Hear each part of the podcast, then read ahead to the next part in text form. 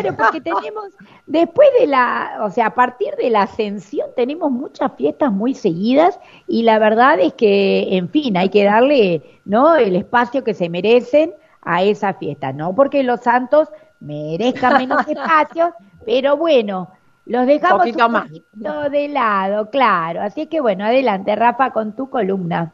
Perfecto. Bueno, hoy viene un poco recargada entonces, ¿sí? como hace tiempo que me dejan hablar, así que viene recargada también a escuchar media hora. Perfecto, muy bien. bueno, decíamos al comienzo del programa que hoy es la solemnidad también del Inmaculado Corazón de María, ¿no? Ayer fue el Sagrado Corazón, hoy es el Inmaculado Corazón de María y ambas fiestas están muy unidas, íntimamente unidas. Les quiero contar un poco la historia. Esta devoción del Inmaculado Corazón de María se inicia en el siglo XVII ¿eh? como consecuencia del movimiento espiritual que procedía de San Juan Eudes.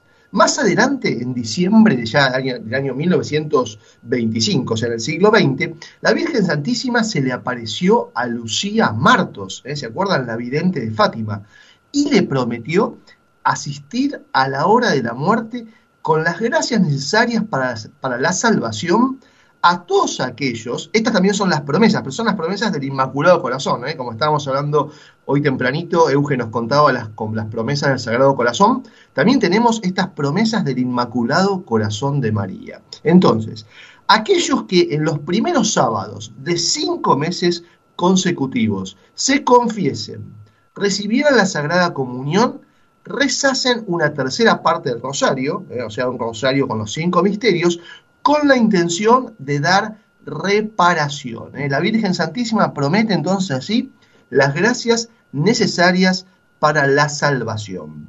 Luego, en la tercera aparición de Fátima, nuestra madre le dijo a Lucía, nuestro Señor quiere que se establezca en el mundo la devoción a mi corazón inmaculado. Si se hace lo que te digo, se salvarán muchas almas y habrá paz, terminará la guerra. Quiero que se consagre, decía la Virgen, el mundo a mi corazón inmaculado y que en reparación se comulgue el primer sábado de cada mes. ¿Eh? Si se cumplen mis peticiones, Rusia se convertirá y habrá paz. Al final triunfará mi corazón inmaculado y la humanidad disfrutará de una era de paz. Luego en un diálogo entre Lucía, eh, que después fue Sor Lucía, y Jacinta, su primita, ella de 10 años, dijo a Lucía, a mí me queda poco tiempo para ir al cielo, pero tú te vas a quedar aquí abajo para dar a conocer al mundo que nuestro Señor desea que se establezca la devoción al corazón inmaculado de María. Diles a todos que pidan esta gracia por medio de ella, y que el corazón de Jesús desea ser venerado juntamente con el corazón de su madre. Insiste en que pidan la paz por medio del corazón inmaculado de María, ¿eh? pues el Señor ha puesto en, sus manos la paz del mundo. ¿eh? Por eso decimos que la Virgen es también reina de la paz. Luego el Papa Pío XII, el 31 de octubre de 1942, al clausurarse la solemne celebración en honor de las apariciones de Fátima, conforme al mensaje, consagró el mundo al Inmaculado Corazón de María. ¿eh? Así que esta devoción tan tierna, tan dulce, ¿no? Donde la Virgen nos invita a amar a su corazón inmaculado y a través de su corazón inmaculado llegar al Sagrado Corazón de Jesús. ¿eh? Así que hoy entonces la, recordamos especialmente. No sé si conocían Euge, Fabi, esta historia. No, mucho no. ¿Puedo ser sincera? ¿100%? está muy bien. No, no, está muy ligada a las apariciones de Fátima, ¿no? O sea, fue previa, fue previa esta devoción, pero muy ligada a, las apariciones de la Virgen de Fátima, esta devoción del Inmaculado Corazón, ¿no? Por eso decimos que este, en este tiempo, estamos en tiempos marianos, ¿no? Donde la Virgen por todos lados nos exhorta y nos llama a la conversión, a volver a Dios de corazón. Y bueno, y en este caso nos regala estas promesas eh, de la devoción de los primeros sábados. Por eso siempre el sábado, por eso también nuestro programa es el sábado, ¿no? Porque está ligado a la Virgen, a la Reina del Cielo, digamos, ¿no? Son los días de María el sábado. Exacto, exacto. Y por eso nos pide esta devoción de los primeros sábados a su corazón inmaculado y nos promete la gracia de la salvación a través de esta devoción. Así que realmente para meditar muchísimo tenemos acá. Bueno, y sigo avanzando. tengo dos santos más para contar. Tengo el miércoles 21 de junio, es San Luis Gonzaga, ¿eh? este, que es, este santo que es patrono de la juventud cristiana y protector de los jóvenes estudiantes. Un hombre de corazón enorme que sufrió muchas incomprensiones y pesares en la vida, pero que no perdió jamás su talante alegre ni su espíritu de lucha. San Luis Gonzaga dejó una vida de lujos para seguir a Cristo. ¿Por qué? Porque él nació en 1568 en Castiglione, Castiglione del Stiviere. Era el hijo primogénito de la pareja heredera del Principado de Castiglione, o sea, hubiese sido príncipe si no, se, si no se hubiese hecho religioso. Su madre estaba muy preocupada por los asuntos de la fe. E, ella lo consagró a la Virgen y lo hizo bautizar, mientras que el padre era militar de carrera, solo le interesaba el éxito y la gloria futura de este hijo recién nacido que iba a ser su heredero. Luis frecuentó los cuarteles, los, cuarteles militares, ¿no? Desde niño.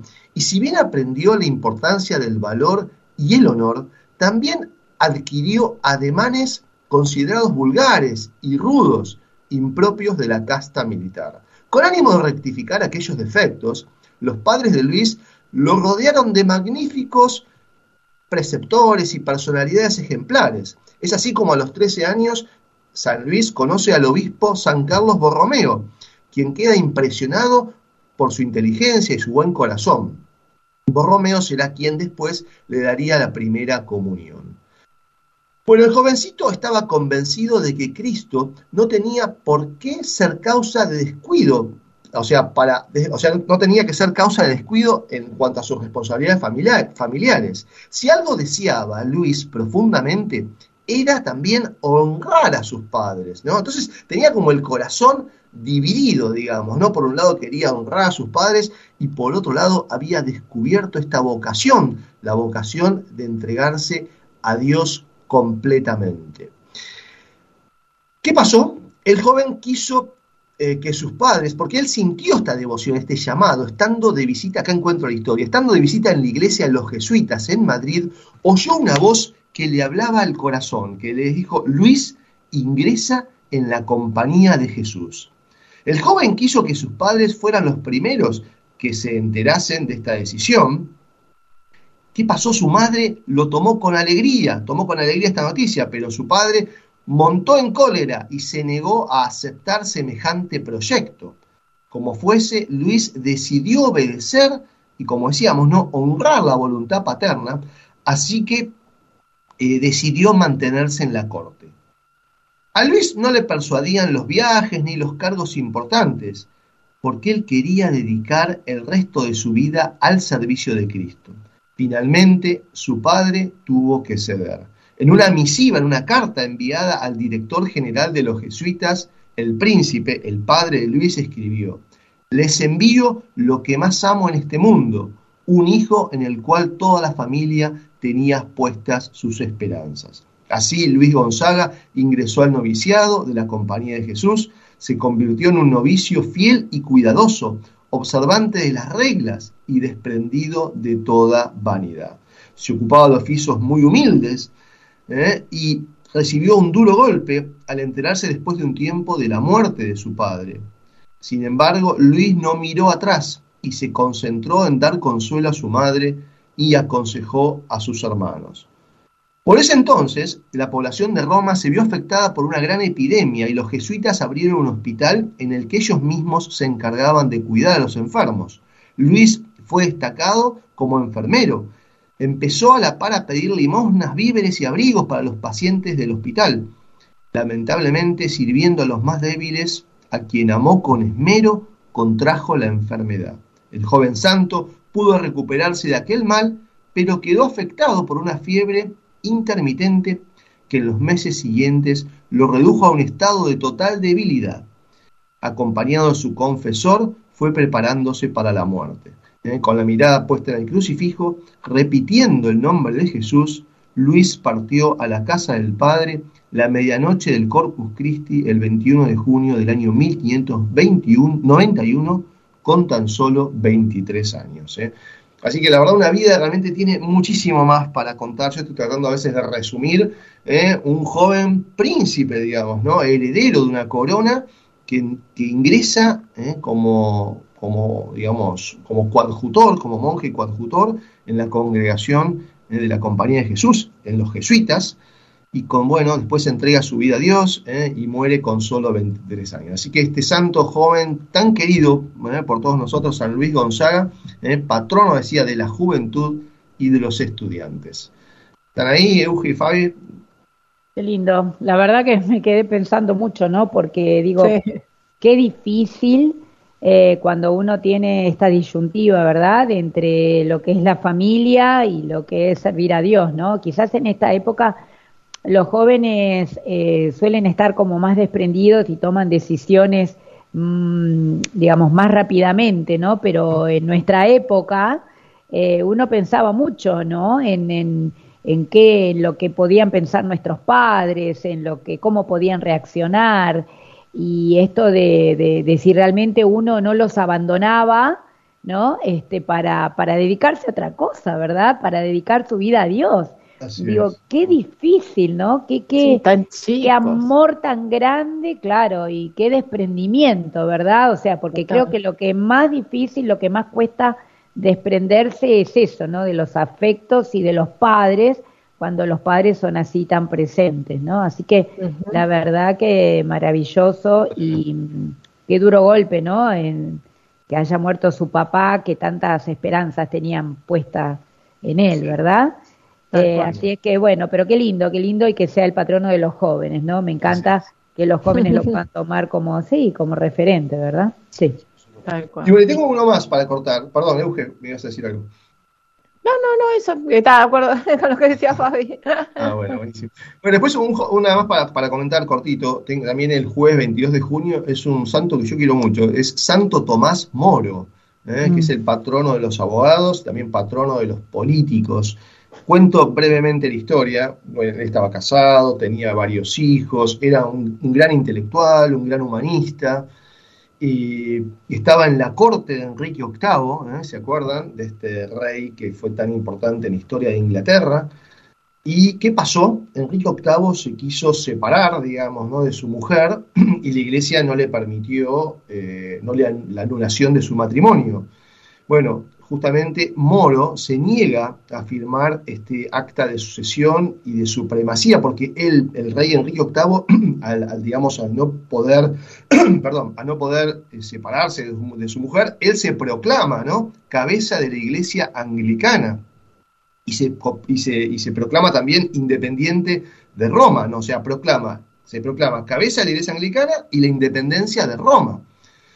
Bueno, Santo Tomás Moro estaba en la corte, era canciller del rey, él acata la autoridad civil del rey, pero no quiere ser infiel a Roma, ¿eh? no quiere ser infiel a su conciencia. Poco después, Tomás Moro es juzgado y encerrado en la Torre de Londres, ¿no? Esta torre tan, tan importante, digamos, ¿no? tan hoy que se visita, la Torre de Londres, donde justamente fue la prisión de Santo Tomás Moro. Muchos en la familia mismo le piden que firma, que firme este, y que ceda, ¿eh? aunque sea disimulando, pero su conciencia no se lo permite. Prefiere ser discípulo del Señor antes que del rey. Me acuerdo, cuenta también la historia, ¿no? De que su hija Margarita ¿eh? lo visitaba con frecuencia y rezaban juntos y pensando en el cielo. Bueno, así el 16 de julio de 1535 Tomás Moro fue decapitado. ¿eh? Él escribió muchos, o decapitado justamente por no aceptar, digamos, ¿no? esta independencia de Roma y, esta declaración de Enrique VIII de ser cabeza de la, iglesia anglicana, digamos. ¿no?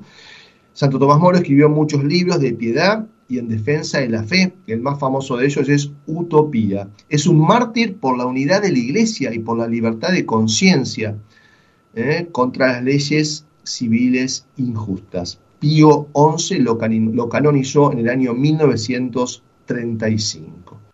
Realmente Tomás Moro es un santo para destacar, es un intelectual impresionante, digamos, y bueno, y justamente la iglesia en Inglaterra, ¿eh? la iglesia anglicana se divide de la iglesia católica y justamente como contaba ¿no? Santo Tomás Moro se niega esa, esa división por su conciencia, digamos, ¿no? Y, y, sigue siendo fiel a Roma y bueno, y eso eso le, mereció el, martirio, digamos, ¿no? Como decía, fue decapitado. Así que realmente un santo fiel, mártir, ¿eh? por la unidad de la iglesia, que no fue entendido por, por su rey, digamos, por el rey Enrique VIII, quien eh, prefirió, digamos, eh, la soberbia de, digamos, de su, de su, su soberbia, digamos, ¿no? Su soberbia para un poco, digamos, para separarse de la iglesia. La verdad es una historia tremenda, digamos, ¿no? Hay muchísima biografía y un santo realmente para, para destacar, Santo Tomás Moro, como decía, patrono de los abogados y patrono de los, de los políticos, digamos, ¿no? Fieles a la fe. Exacto, y hay que pensar también que, bueno, Enrique VIII era un rey católico, ¿verdad? Eh, como vos bien decías, Rafa, antes de, de, pedir su, su, divorcio de Catalina de Aragón, eh, eh, él, digamos, Tomás Moro era el que aconsejaba a Enrique VIII sobre todas cuestiones. Sabemos que en esa época el rey también tenía gran influencia no solamente en temas políticos, sino también religiosos. Y mm, Enrique VIII, bueno, fue famoso, tristemente famoso por, bueno, decapitar y por eh, eh, torturar a todas las personas que no estuvieran de acuerdo con él, ¿no? Era realmente implacable. Así es que el, temple de Tomás Moro, sabiendo eh, a lo que se exponía, estando en contra de la voluntad de Enrique VIII, realmente es enorme, ¿no? Y siendo que también él tenía su propia familia. Así es que, bueno, era una época muy, muy difícil que uno lo cuenta eh, y como lo cuenta, digamos, eh, no parece tan, tan grave, pero las torturas de Enrique VIII eran terribles, terribles. Y realmente eh, estar en contra de Enrique VIII significaba someterse a un, gran sufrimiento y la muerte, ¿no? Y por eso este es un gran santo que, que hay que, al que se le puede pedir también, creo yo, cuando a uno a veces tiene ese temor, ¿no?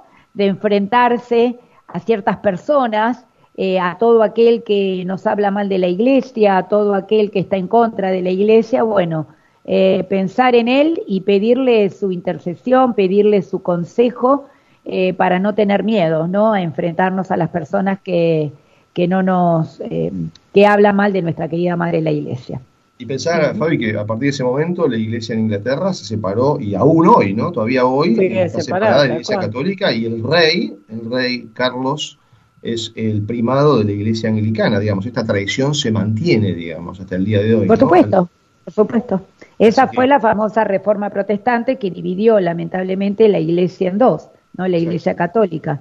Este, en la iglesia en católica y protestante, ¿no? Y que sigue para cerrar, Exacto, sí, tal cual. Para cerrar, tengo, perdón, Fabi, tengo una oración del buen humor, de, que, es el autor santo Tomás Moro. Decía, decía así, decía, concédeme, Señor, una buena digestión y también algo que digerir.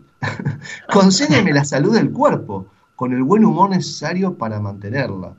Dame, Señor, un alma santa, que sepa aprovechar lo que es bueno y puro, pero que no se asuste ante el pecado, sino que encuentre el modo de poner las cosas de nuevo en orden.